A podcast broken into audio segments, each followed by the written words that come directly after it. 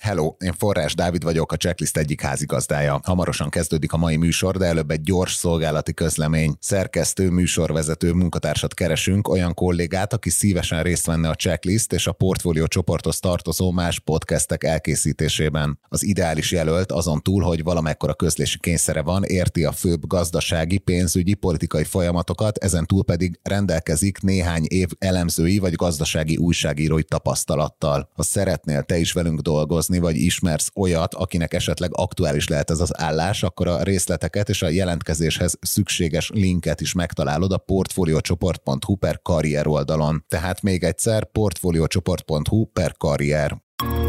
Portfolio Podcast Lab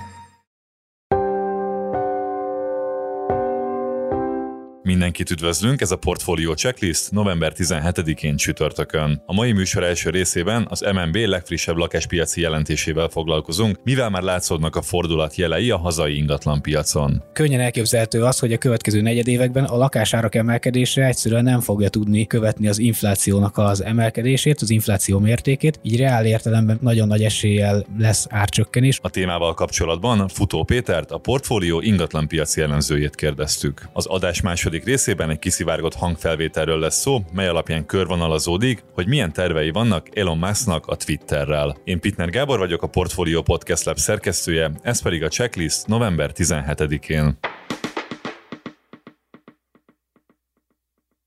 2022 harmadik negyedévében már több jel is utal arra, hogy fordulat következik be az ingatlan piacon, előre tekintve pedig a bizonytalanná váló gazdasági kilátások is a lakáspiaci kereslet mérséklődését vetítik előre. Megjelent az MNB novemberi lakáspiaci jelentése, a témával kapcsolatban vendégünk Futó Péter, a portfólió ingatlan piaci jellemzője. Szia Peti, üdvözöllek a műsorban. Szia Gábor, köszöntöm a hallgatókat. 2022 első felében mi volt a jellemző a hazai ingatlan piacra? Hol tartottunk a keresletben, kínálatban, az árakban az év felénél? Cél. Igen, ahogy te is említetted, ma jelent meg az MNB legfrissebb lakáspiaci jelentése, ez egyébként egy fél évente megjelenő kiadvány, amiben a Magyar Nemzeti Bank összefoglalja a lakáspiac keresletre, kínálatra, illetve a lakásárakra vonatkozó aktuális legfrissebb számait. Az első fél évben, ugye mindig van egyfajta késés az adatokban, azt látjuk, hogy az első fél évben még nem volt érezhető az árak tekintetében egyáltalán a visszaesés, ugyanakkor a keresletben, kínálatban már az első fél év végén kezdtek megjelenni olyan jelek, amik a, a csökkenésre, lassulásra utaltak. Milyen jelek utalnak arra, hogy a harmadik negyedév majd fordulatot jelent? Mik az előzetes adatok a harmadik negyedévi számokkal kapcsolatban? Kapcsolatban. Igen, harmadik negyed évben már több helyen is láttunk erősebb csökkenést.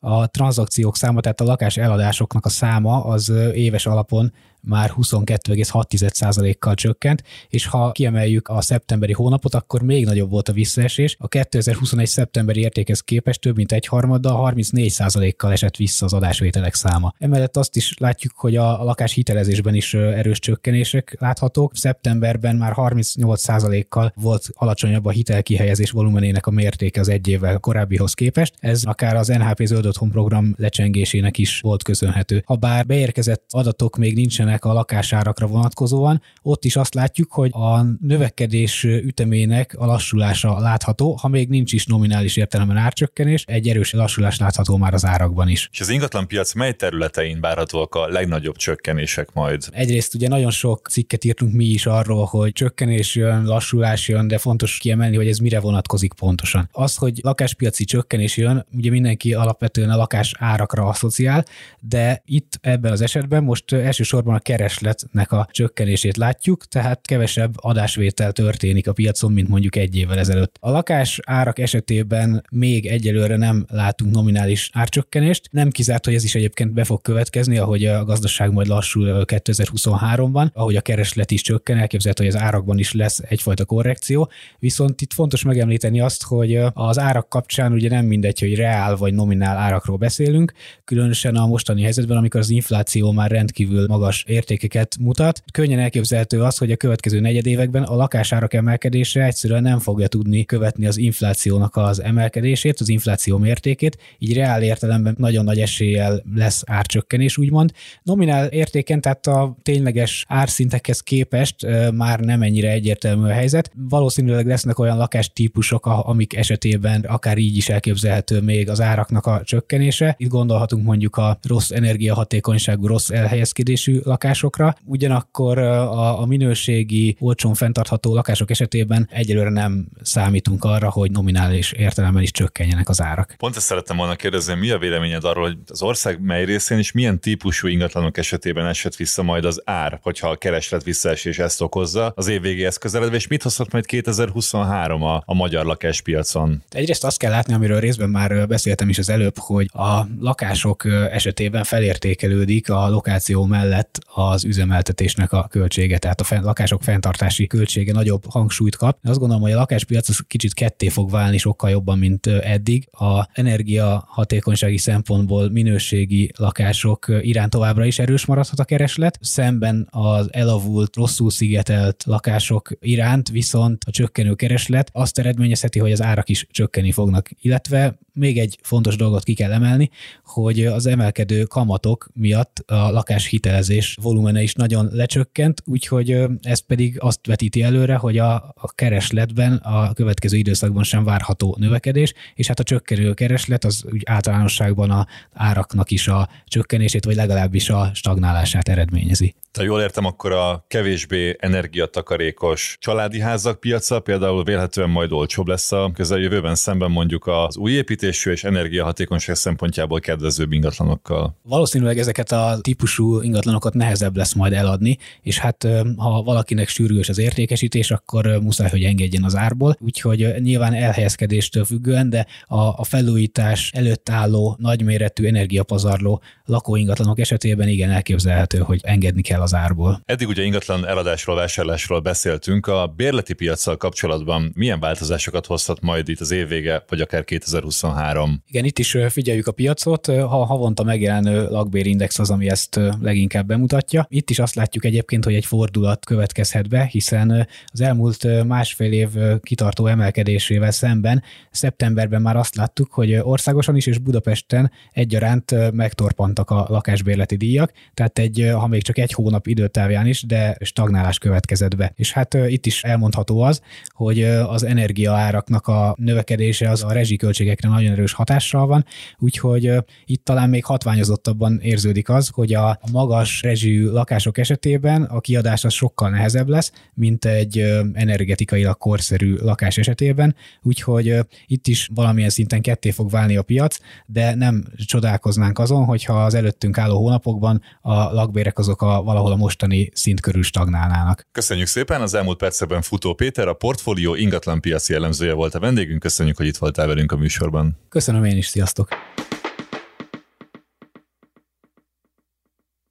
Október végén vásárolta meg Elon Musk a Twittert. Az üzleti célok mellett nem titkol szándéka volt, hogy új irányt adjon a közösségi oldalnak, például a szabad vélemény nyilvánítás kapcsán. Első lépésként kirúgta a teljes vezetőséget, most viszont új részletek derültek ki arról, hogy mik a tech guru tervei az oldallal. Mi történt a Twitterrel, mióta Musk a tulajdonos, és mik a most kiderült új információk, ezekről kérdezzük Tonács Attilát, a portfólió pénzügyi rovatának elemzőjét. Szia Attila, üdvözöllek a műsorban. Sziasztok, üdvözlöm a hallgatókat. Mozgalmas időszak volt ez a Twitter Twitternél az elmúlt egy hónapban. Mi történt a tulajdonosváltás óta mostanáig? Musk elég komoly tisztogatásba kezdett, miután 44 milliárd dollárért megvásárolta a Twittert. Többek között kirúgta a vezérigazgatót, a pénzügyi igazgatót, és egy leépítési hullámot is indított. Ami még említésre méltó, és eléggé felkapta a média, hogy fizetősé tette az úgynevezett ellenőrzött fiókokat. Ugye ezek azok a kis kékpipás profilok a Twitteren. Ezzel az volt a célja, hogy kiszűrje a trollokat. Minden hónapban 8 dollárt kellett volna fizetni azért, hogy valaki megkapja ezt a kis kék pipát. Kijelentette azt, hogy erre azért van szükség, mert a Twitterre továbbiakban nem támaszkodhat olyan mértékben a hirdetőkre, hogy fedezze a költségeit, mint korábban. Nem hamar kiderült, hogy teljesen az ellenkező hatást érte el, ugyanis elszaporodtak a trollok az oldalon, hiszen ezután bárki meg tudta vásárolni ezt a kis kék pipát. Úgyhogy jelenleg ezt a szolgáltatást felfüggesztették, és Musk egyébként a napokban jelentette be, hogy november 29-én indulna újra. Részleteket még nem ismerünk, de valószínűleg teljesen új megközelítésből. Musk a múlt héten összehívta a Twitter vezetőit, és a megbeszélésről kikerült egy hangfelvétel. Milyen újdonságokat tartalmazott ez Elon Musk terveiről? Musk tulajdonképpen bejelentette, hogy a Twitterből egy fintech, illetve szuperappot csinálna. Az elképzelés valahogy úgy hangzik, hogy minden felhasználó vezethetne egy számlát a Twitternél, amelyről rendszeren belül bárkinek küldhetne pénzt. Egyébként már korábban is tervezték még Musk megjelenése előtt a Twitternél, de elsősorban olyan alkalmazási esetekben, mint hogy paywall tartalmak feloldásához, illetve hogyha valaki tiszteletdíjat küldene az egyik kedvenc tartalomgyártójának, akkor azt megtehette volna. Musk annyival újítana, hogy ezt a pénzküldést szabaddá tenni, és az egészet a Twitternek a chat ablakába integrálna, tehát hogy hasonlóan menne végbe a pénzküldés, mint az üzenetváltás azonnal és valós időben. Emellett felmerült, bár nem mondta ki teljesen egyértelműen, de valaki rákérdezett ott a meetingen, hogy hát, hogyha számlát vezetünk, és hogy pénzt lehet küldeni, akkor így igazából elindulhatnánk egy banki szolgáltatás irányba, és Musk azt mondta, hogy elképzelhetőnek tartja a hitelnyújtást is. Emellett még érdemes megemlíteni azt, hogy ha valakinek elérne egy bizonyos összeget az egyenlege ezen a Twitter számláján, akkor annak hitelkártyát is küldenének, amit természetesen platformon kívül is fel tudna használni. Egyfajta fintek óriást építene a közösségi oldalból, ami pénzügyi szolgáltatóként is üzemel. Milyen egyéb szolgáltatásokat tervez még bevezetni, akár a pénzügyi oldalról, akár más oldalakról? Nagyon hasonlít az, amit Musk elképzel azokhoz az ázsiai szuper amikről egyébként már mi is írtunk a portfólión. Ezek olyan óriás alkalmazások, ilyen mamut alkalmazások, amik többféle szolgáltatást tartalmaznak egyszerre, több ilyen mini program formájában, és az élet különböző területén használhatók mondjuk vásárlásra, ételrendelésre, bankolásra, utazásra. Egyébként a Revolut is egy ilyen irányba indul most el, és fontos jellemzője ezeknek az alkalmazásoknak, hogy integrált fizetési lehetőséggel rendelkeznek, tehát a felhasználóknak egy persze sem kell elhagyniuk az alkalmazás felületét, hogy fizethessenek. Tehát tök kényelmes az egész, és különböző harmadik feles szolgáltatóknak a szolgáltatását integrálják ezek a szuper alkalmazások, tehát akár nem tudom, külsős partnereknek a szolgáltatása is elérhető lenne, de egy alkalmazáson belül. Egyébként a Kínában a WeChat az, ami így működik. Elon Musk szeret nagyot álmodni. Mennyire tartod reálisnak ezeket az elképzeléseket?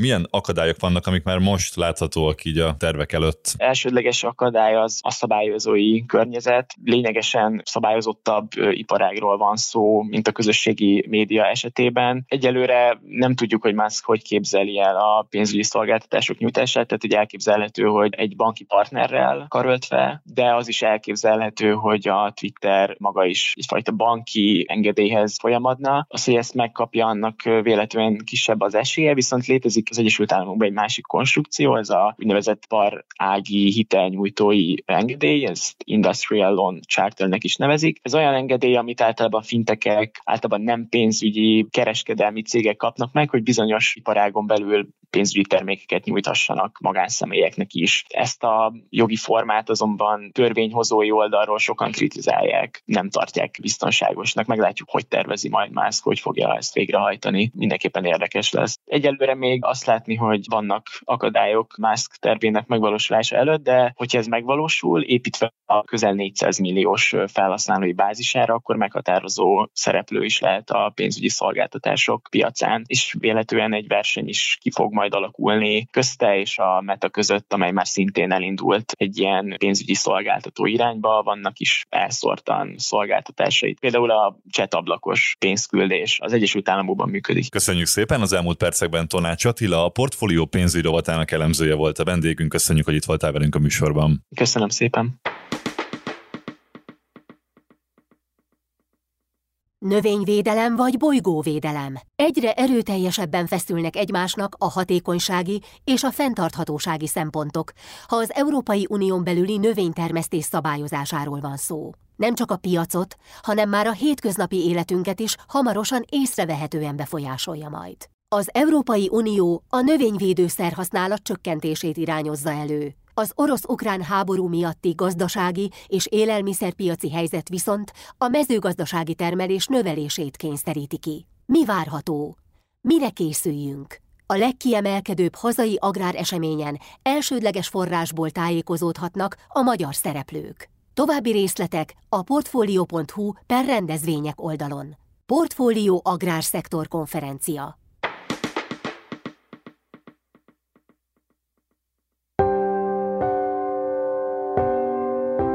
Ez volt már a Checklist, a Portfolio munkanapokon megjelenő podcastje. Ha tetszett az adás, iratkozz fel podcast csatornánkra valamelyik nagy podcast felületen, például a Spotify-on, az Apple Podcast-en vagy a Google Podcast-en. Ha segítenél nekünk abban, hogy minél több hallgatóhoz eljussunk, akkor arra kérünk, hogy értékeld a Portfolio Checklist podcast csatornát azon a platformon, ahol követsz minket. A mai adás elkészítésében részt vett Bánhidi Bálint, Forrás Dávid és Gomkötő Emma, a szerkesztő pedig én, Pitner Gábor voltam. Új adással holnap, azaz pénteken 5 órakor jelentkezünk, addig is szép napot, sziasztok!